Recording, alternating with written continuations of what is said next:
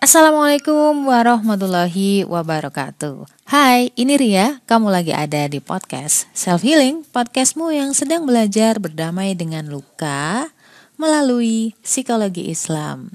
Sorry banget nih ya, kalau ada suara berisik gitu, karena ini lagi dibuka pintunya.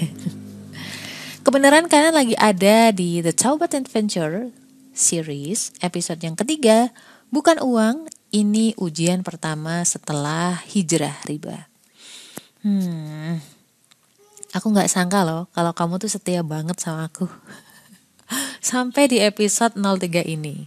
Ya iyalah mbak, biarpun kesel sama Allah, tapi kan penasaran endingnya gimana, oke. Okay. Terima kasih atas kepercayaan kalian. Terima kasih juga udah pada ngeklik podcast ini.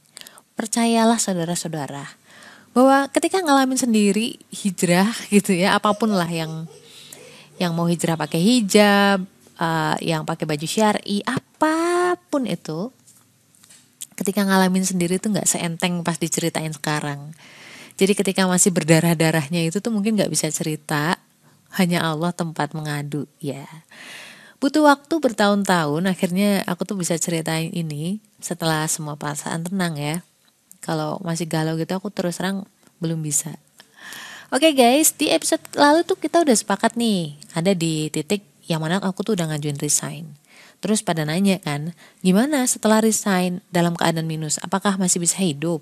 Bisa makan nggak? Terus tantangannya apa? Itu kan intinya. So, jangan ke mana-mana. Be right back.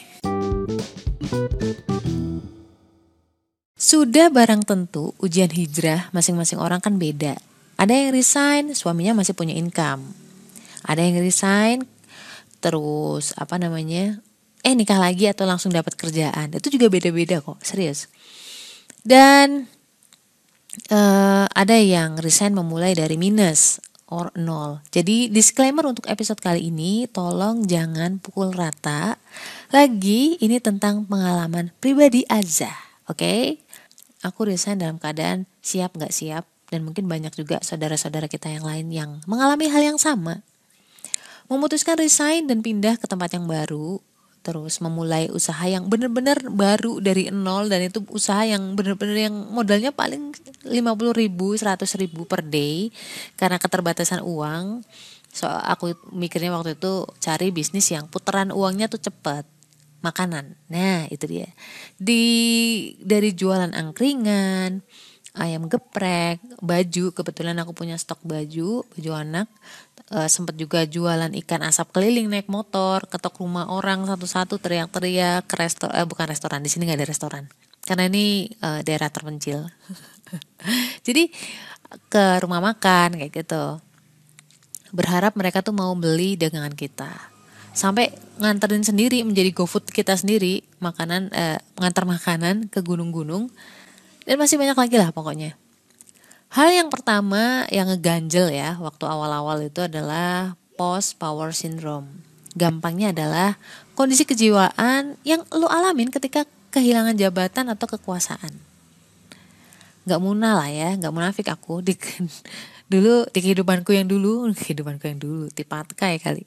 Dulu kerja di kantoran, baju rapi, wangi, untouchable, dijagain security ya nggak kita lewat orang terus ngeliat gitu.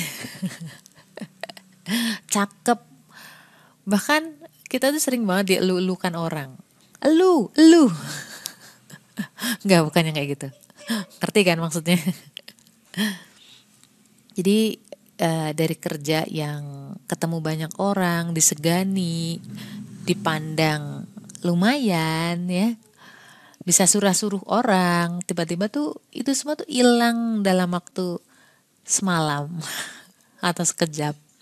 Bukan yang gradually gitu loh, bukan yang perlahan-lahan atau berangsur-angsur gitu kan enggak. Mungkin itu beda. Beda feelnya ya. Sekarang tuh kita jualan di tempat yang panas, berdebu, tanpa make up, ya enggak? Boro-boro lah, baju sederhana, bahkan kadang sandal jepit. Wajar ya kalau misalkan orang tuh memandang kita jadi kayak agak sebelah mata gitu sih. Karena naluri orang itu pasti judge the book by its cover. Seriously itu kayak fitrah aja manusia kayak gitu. Walaupun memang uh, slogan yang kita sering dengar adalah don't judge the book by its cover. Tapi first impression itu penting kan, gitu. Itu pasti nggak bisa dihindarin lah kayak gitu-gitu tuh. Jadi dulu tuh biasanya orang tuh senyum manis ya pas kita kerja gitu ya karena ada maunya emang. Kita yang bagi-bagi duit gitu kan gimana orang nggak pada ramah sama kita. Kalau nggak pengajuan mereka nggak mungkin mereka takut ditolak gitu. Sebenarnya nggak ngaruh juga ya. Kalau sekarang mungkin orang tuh lebih apa adanya karena memandang kita ya eh, nggak uh, nggak harus yang dihormatin banget gitu loh biasa aja. Jadi kadang dibentak-bentak orang padahal kita mungkin nggak salah. Cuma mikir dapur mikir dapur harus ngepul ya realistis lagi. Mau makan gengsi emangnya? Kan enggak. Jadi pas lagi galau lagi sedih kayak gitu kan lagi shock itu cuman ingetnya Allah Allah Allah gitu. Karena dulu pas kerja mungkin mikirnya kan uh, lebih ke ah tiap bulan juga dapat gaji gitu kan.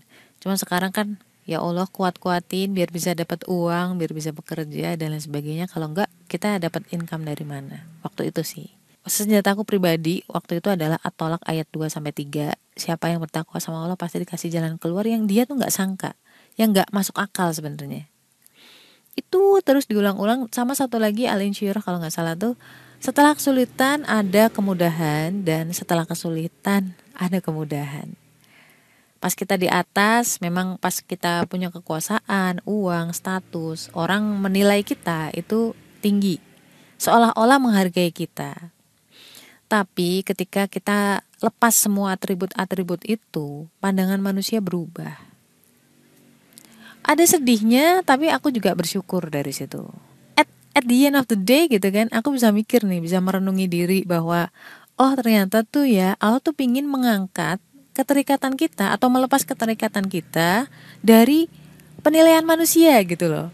Jadi orang gini loh, mau dipandang rendah atau tinggi itu nggak jadi soal lagi nggak akan goyah setelahnya. Itu hikmah yang aku dapat di ujian pertama post power syndrome. Jadi penilaian Allah itu buatku tuh tulus. Sedangkan penilaian orang pasti tetap akan terpengaruh dari namanya uh, jabatan kedudukan status sosial di masyarakat lu sesepuh atau enggak. Setelah kita lepas semua atribut-atribut keuangan, status sosial, jabatan dan lain-lain, kalau penilaian mereka berubah, berarti sebenarnya ya bisa lanjutin sendiri ya. Buatku orang-orang yang tulus adalah orang-orang yang without itu atribut pun mereka tetap memandang aku sebagai manusia. Adakah seperti itu?